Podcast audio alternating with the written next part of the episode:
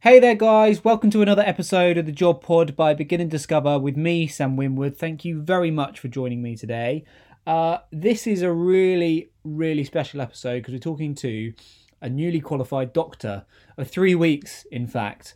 Uh, and I'm not too sure when you're listening to this, but we are currently in a pandemic. Uh, COVID 19 has taken control of our lives and she has really been thrown in at the deep end. So we really do tip our hat off to her. Her name is Kate McMurrugh. She goes into lots of depth about what it's like studying medicine, what it's like being a junior doctor, what it's like being in year 10 and thinking, God, am I going to make this commitment now, etc. And she also covers loads of different roles in a kind of doctor team within the NHS. You know, for example, um, midwives and physiotherapists and nurses, etc., and loads of other roles that I didn't even know about.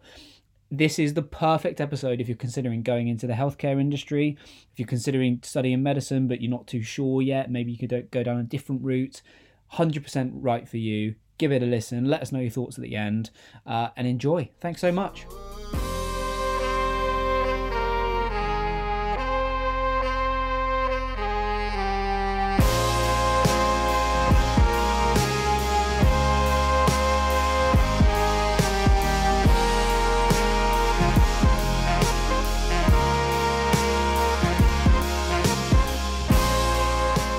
Hey Kate, how are you doing? Hello. Hi Sam. how are you doing? You good? Yes, I'm good, thank you. How are you? Yeah, very well. Trying to trying to cope in this environment as we all yeah. are, right? Um yeah.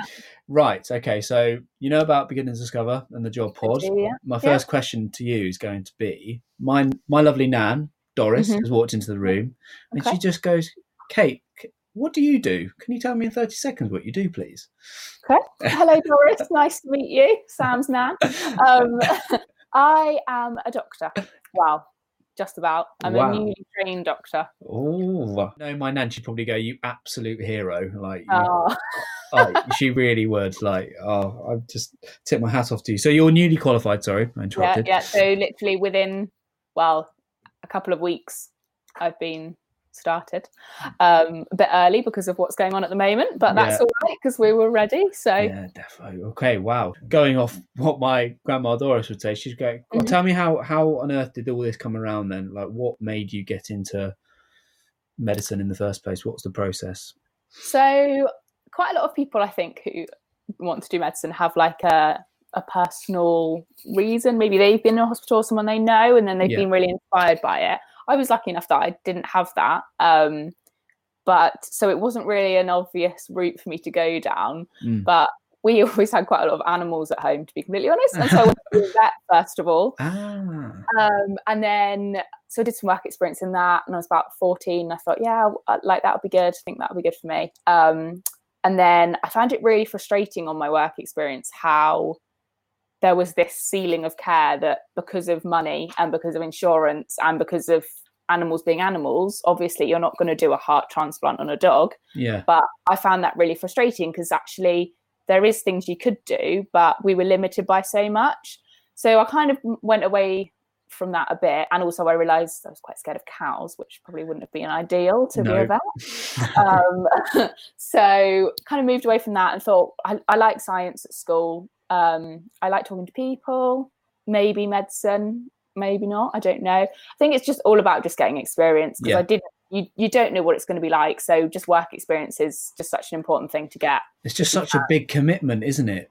Going mm. into medicine, that's the kind yeah. of that's the something that I want to focus on because if people listening to this are in that mind of like, do I go down that route? Like, what's the process? What was your thought process into getting into medicine? It's mm. tough. So it is, it is a big commitment because it's five years minimum. So some unis do six, um, and you can do six if you can do like a year out where you take another degree in it. Um, so it is a big commitment, but I think once you have done work experience in it, and once you've I think it either clicks for you or it doesn't on work experience. You either want to go back to work experience and actually really see yourself doing that, or if there are doubts, then that's probably when you should not rush into going to uni to do it and actually mm. take a year out, maybe do some like healthcare work or something like that. I know quite a lot of people who've done that mm-hmm. and actually see if it is for you or not. Because once you've started on the course, it like six years seems like a long time, but it just goes by so quickly. Yeah. And I think you have to be sure that you actually want to do it before you start. Yeah. So the process of getting into medical school, right? Because I've Mm-hmm. I've known some some of my friends that didn't get into medical school, but they went and then did a, a biology degree, for example, and Yeah. then went into med- is that another way of doing it? Yeah, so you can do it straight out. So from um, A levels, Yeah. most I think you have to do biology and chemistry, and then depending on uni, some require maths. So like the Oxbridge ones require maths as a third A level. But um, I'm at Birmingham at the moment, or just finished at Birmingham, and they didn't require maths at all. No. Um, so biology and chemistry, and do whatever you want for the third one. And generally three A's. Some need A star, AA, but Yeah. again varies on the uni. Fair. Um, and then you have to do something called the UK CAT, which is like an aptitude test. Oh. Again, some unis take that into consideration quite a lot. Some of them aren't really that bothered. What some is that? Sorry, I, if for somebody an- playing dumb. No, no. So it's um, it's an aptitude test based on I think there's four different areas. There's like a maths area, an English area, like an abstract reasoning bit, and a situational. Like you get given a situation, and you have to say how you would react in that situation, kind of thing, and it scores you and puts you quite arbitrarily, I think, on a score compared to everyone else. right. Um, so some unis really take that into account and have cut-offs like, no, we're not going to take you if you didn't get above this. But some unis, really like Birmingham, didn't even look at it. Um, so I think getting into medicine is not it's not easy. Like it's No. quite rare for someone to get all four offers. So when you're looking at universities, really look at your what you've got and what you're bringing to the table. And if you've done really well in your UK CAT, for example, apply to the unis that really focus on that. Mhm. If you haven't, it's not the end of the world. Just just don't focus on those unis because that's just a bit of a waste of an application almost. If they've got a cutoff of a certain score, don't think, oh, they might take me because they just they've got so many applications, they just do a Yeah. at that point. yeah, that's Um, true. so it's about being quite strategic with it and seeing what what you've got and whether it matches what they're looking for. So for somebody who's currently going through their A levels at the moment, is there anything else that they can do to really stand out? So that ex like it's classic, the Yeah. If you've been on the netball team or if you've done hockey or things like that, but also having done some research into current medicine and what's kind of what's emerging. Obviously, the people this year, coronavirus will be a great thing to talk about. Um, it'll without fail come up in every single med school interview, I'm sure, in the next for the next year. Coming back to your previous question, because I forgot to say it, um, you can do graduate entry. So if you don't get in the first time and you decide you want to biology or biomedical science, Yeah. sorry, um, or biochemistry or something, you can then apply after that three years. Okay, Um, fair. which is slightly harder to get into, but it is another option.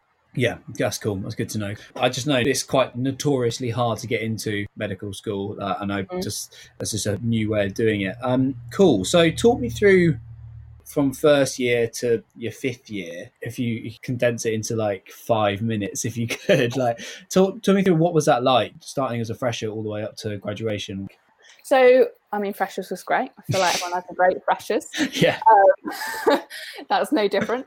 Um, it's quite weird, I think, going to med school and you're used to being quite confident in the fact that you can do science and you know you're quite good at it and it's something that you're like you've done well in to get to in that's kind of a prerequisite but Mm. when you get there you're with 300 other people that have also got those grades and also find it uh, like they understand it and they find it that they've been at the top of their year Mm. so it kind of can i think it throws you a little bit not being because you're, you're just used to being kind of nearer the top. Yeah, so you have to get used to actually that playing field is a lot more level now. Mm. um, and i think that can be a bit of a confidence hit for some people definitely in the first year. And the exams are hard like then they they're not easy and no one finds them easy. And so you do have to work hard for them and that can be quite stressful. Yeah, fair. um, but also, though, it is so important to remember that it's really not the end of the world. I think I went into it having worked for medicine since year 10 or something, Mm. thinking, okay, this is my life now, this is what I want to do. And you, you have to be very switched on for it. And then you get in and you get there and you, then you think, oh, is this it? Like, What, what, what, what makes you go, is that it? I think because it's just such a big thing that you've been building up for, and there's such a lot of anticipation, and then you get there, and you're actually then at the beginning of the journey. Like it's Yeah. then five years till you graduate, and then it's another two years till you pick a specialty and another six years seven years till you're a consultant so it's i think wow. only when you first get or only when i first got to med school did i realize that that was actually the start of the process and i think if you put too much pressure on yourself before that you can kind of just feel a bit exhausted of it before you've even started yeah um, so yeah just kind of remembering that it's not the be all and end all and you have yeah. to maintain those hobbies and those things that you really enjoy in that downtime as well because it's a long haul it's not just a you don't just get the grades and get in and then it's quite easy sailing from there it's it's not yeah totally um mm. so mm. going from freshers to your fifth year how does mm. like work how does the work experience work within that mm. degree? Mm. Is that is that a stupid question? Yeah. I don't know. No, like, no, not at all. Um, so it does vary on the uni. So I think like Oxford and Cambridge, you don't have any clinical time in the first two years. It's very much all lecture based, and most unis have the first two years like preclinical. It's called where you are sat in lectures learning about diseases and about well, you learn about normal first and then abnormal, and then what you might do for treatment and things. But I think it's pretty universal that in third year you then are a clinical student and you're then on placement. Um, and then just different unis do different things about yeah. what rotations you do on those placements and things. But okay. once you're in third year, it's a lot. It's a lot easier because you're learning on the job and you remember that patient. You remember what that patient had wrong with them, and you remember how that you treated or the doctors treated that patient. Mm. So it gets a lot easier. And I think second year is probably the hardest year because you feel like you've you've done two years now and it's getting quite hard and you still haven't really seen a patient so yeah. it can be a bit demotivating but actually yeah. you've just got to push through that bit because after that you feel like you're working definitely i take that, that makes total sense as well mm. and then how does it work in terms of like exams and finals and stuff as you as you call it obviously this is a bit of a, a unique mm. situation yeah. given coronavirus etc but for, for, in general how does mm. how does all that work so for most other uni courses, you get like a first or a two one, you get graded. Mm-hmm. Um, for medicine, you don't really. It's pretty much you, you pass have to pass. You have to pass. Yeah. Wow. Um, and then I think it, in most unis, like the top five, 10% get honours, but mm. that doesn't really count when you're applying for jobs at the end. That doesn't count towards those. And it like it looks good on your CV, but it's really not something that you need to worry yourself about early on. Um, it's just kind of it's nice if it happens. If it doesn't, it's really not the end of the world. Mm. Um, so yeah, it's mainly just about getting through. Like no one can be good at every specialty, and everyone yeah. has some that they prefer that they find easier to learn, or things that they've done more experience in that area, so they know more about. Mm-hmm. So it does even out pretty much. Like there's yeah. not there's not a wide range of people who know nothing and people because at the end of the day we've all got to be doctors by the end of it yeah so you've all got to be at a minimum standard. Yeah. Um, so, so my, my next question really is: mm. uh, you're newly qualified now. You've been doing it for yeah. what, literally three weeks, or how, yeah. which is mad. Um, mm. What do you think the next year is going to look like? Or the next couple of years, right? Because you mentioned to me you've got six years until you become a consultant. Like, what's the kind mm. of progression? I guess that's my question. How, mm. how does it work after? So once you finish the five years, um, and you actually are technically a doctor, then so then you have you start your foundation years, which is two two years training. Yeah. Um, you apply separately. So I'm currently in Birmingham, but I'm moving down to London for those two years. Um, and then after that you then start to specialize. You start to pick what you're finding what you're finding more interesting what you're enjoying more what you think you might want to go into. It's not binding though. Like at no point can you not turn around and say actually i don't think this is for me. Mm. but by that point you've had quite a lot of experience in different areas and you've most people by that point have picked up on things that they like. But not everyone has. So some people do a year of teaching at that point because they're not sure or just because they like teaching and um, some people do like a locum year and things like that just to get some more experience before they actually pick a specialty.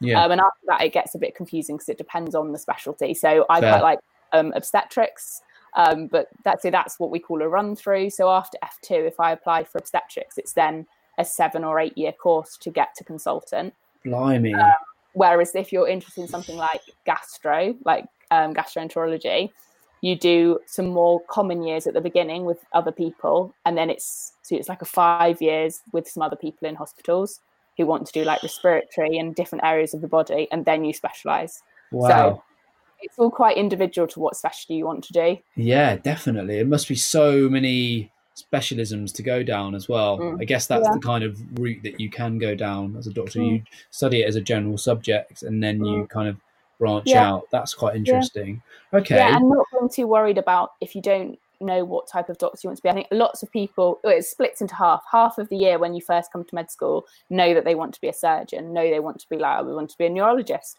and it decided that that's what I was going to do. And by the end of the five years, majority of people either don't know yeah. or have changed their mind. So it's really not something that you need to be sure of at any point until you start Fair enough. Yeah, and just on that note, becoming a surgeon is that slightly different, or do you still have to go through the like? So you all do the first two years, like where I'm going to London, do those two years, your foundation yeah. years. Everyone does those, um, and within those two years, you have to do um, a rotation of surgery at least, mm.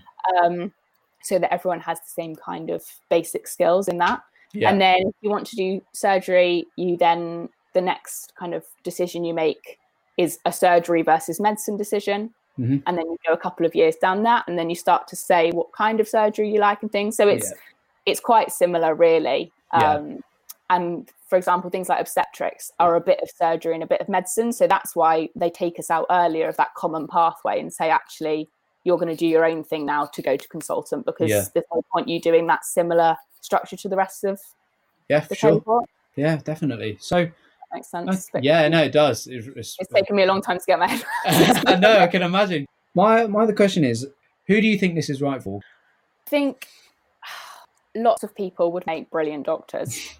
Um, but unfortunately, not all of them get into med school, and that mm. is a massive shame. And I think, especially when the, we're in a situation where the country needs doctors, yeah. everyone can be like, "Well, why is it so hard to get in?" But it is hard to get in for a reason because actually, you do need a certain amount of scientific knowledge to be able to use it to help people. Yeah. Um, and also, you need to be a specific kind of person not something that you necessarily recognize in yourself when you're only 17 18 but i think that's the whole point of the interview process is they're quite good at narrowing down those people and actually saying we think this is quite good for you.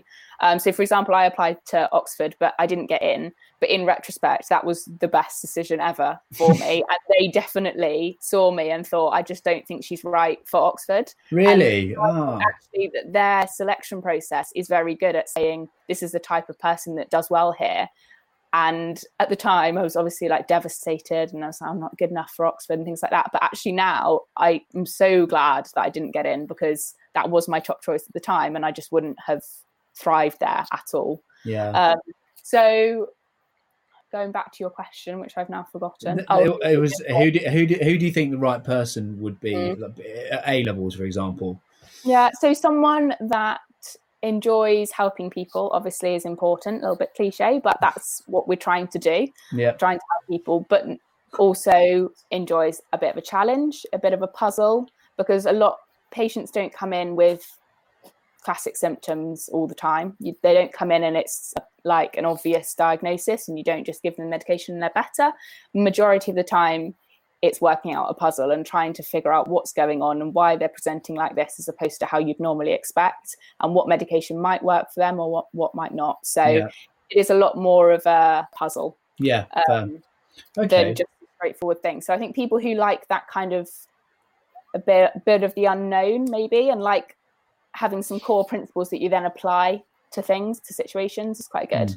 Mm, um, and also another thing is the money is not a reason to go into it, unfortunately. so there are always a couple of people who apply and end up dropping out because they've gone into it for the money. And yet, like as a doctor, you you won't have to worry about money. Like you're very privileged that you yeah. don't need to worry about it, and the country will always need doctors, so you will always have a job, and that's brilliant. But it's not something that should be a like a motivating factor, yeah. really, because you will feel very annoyed age 24 when you're still at uni and your friends who have done a business degree are earning three times the amount that you're earning your first year and working half the number of hours, yeah. for example. So it's it's not that shouldn't be a main motivating factor. But Absolutely. it's something you also don't have to worry about. So no, that's fair. My other question is this is more about like the t- a team in the NHS because obviously mm. you've got all sorts of like nurses and yeah, anaesthetists yeah. and can you just give us a general overview of if you can't become a doctor for whatever reason, other what mm. other positions could somebody do? There are so many, um, and no doctors couldn't do it on their own. And yeah. like I have so much respect for everyone else in the team because you are a team and actually it isn't one person that saves a life it's not very rare is it like you imagine on tv where it's like oh the doctor comes in and saves that person actually the whole team work together and work out what's going on and talk to the family and talk to the patient and different things come out. So there are so many different things. There's obviously there's nurses. Obviously yep. that's an obvious one that everyone thinks of. Um, and nurses do an incredible job. And I'd say actually get a lot more time with the patients. So if you're really, really caring and that's your primary thing, and science is all right, but your kind of your main motivation is looking after people. Yeah. Maybe nursing something to think about as well, uh, because as a doctor, you obviously look after people, but you don't get a lot of time spending with each patient because you're on a ward round, walking around, you see the next patient, this kind of thing like that. Absolutely. Um, there's less actual caring for people in that. Um, then there's also things like radiographers, oh, um, so different like uh, different imaging techniques. One of my friends is a cardiac physiologist, wow. so she really likes the heart. Um, and so she is very, very good and very specialized at ECGs and echocardiograms. Mm-hmm. So, like measuring what the heart looks like, what its trace does, things like that. Yeah. So, we as doctors will go, okay, we need to look at someone's heart. Where we can do it at a basic level, but actually, why not get a cardiac physiologist who spent three years specializing it. They'll come mm. and do it and tell us more about it. So there's people like that as well.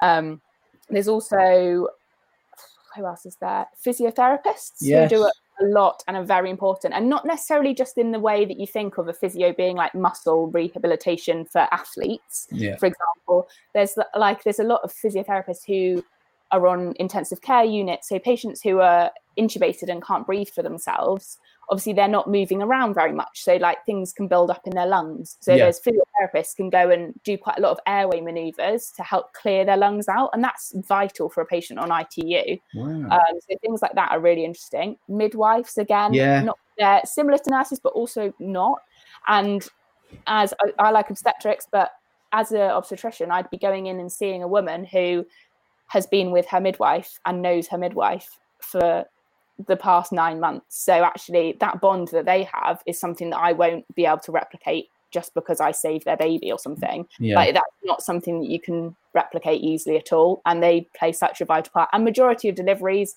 go well and are complication free. And so the midwife just does it on their own. You don't need an obstetrician. Yeah. So actually, that's quite a good, if you like. Yeah, yeah. There's, like it just seems like there there are loads of roles, and I think that's really helpful for will be really helpful for a lot of people out there because they'll be like, okay, well, well, if I can't, if I want to be in this kind of healthcare profession, mm. but I don't know which roles to mm. do. I only know about the doctor. It's really helpful yeah. for that. I think that was yeah. kind of give them a good catapult into the right area. That's super helpful. One more, there's this emerging role that's kind of only really come about in the past few years, but I think is mm. really a really worth thinking about actually, um, which is called a physician's associate. Wow. Okay. Um, so these people do i don't actually know how many years it is at uni? I think it might be three or four. Right. And are very very similar to doctors in the sense that they can they, they pretty much can do everything a doctor can except for prescribe. Um, that's the only thing. And are very useful very helpful and get quite a lot of the satisfaction that doctors get but have a lot more of a work life balance which i think definitely appeals mm. to people a bit maybe, more. Maybe we'll see this more in the future. More, yeah. more so, coming out.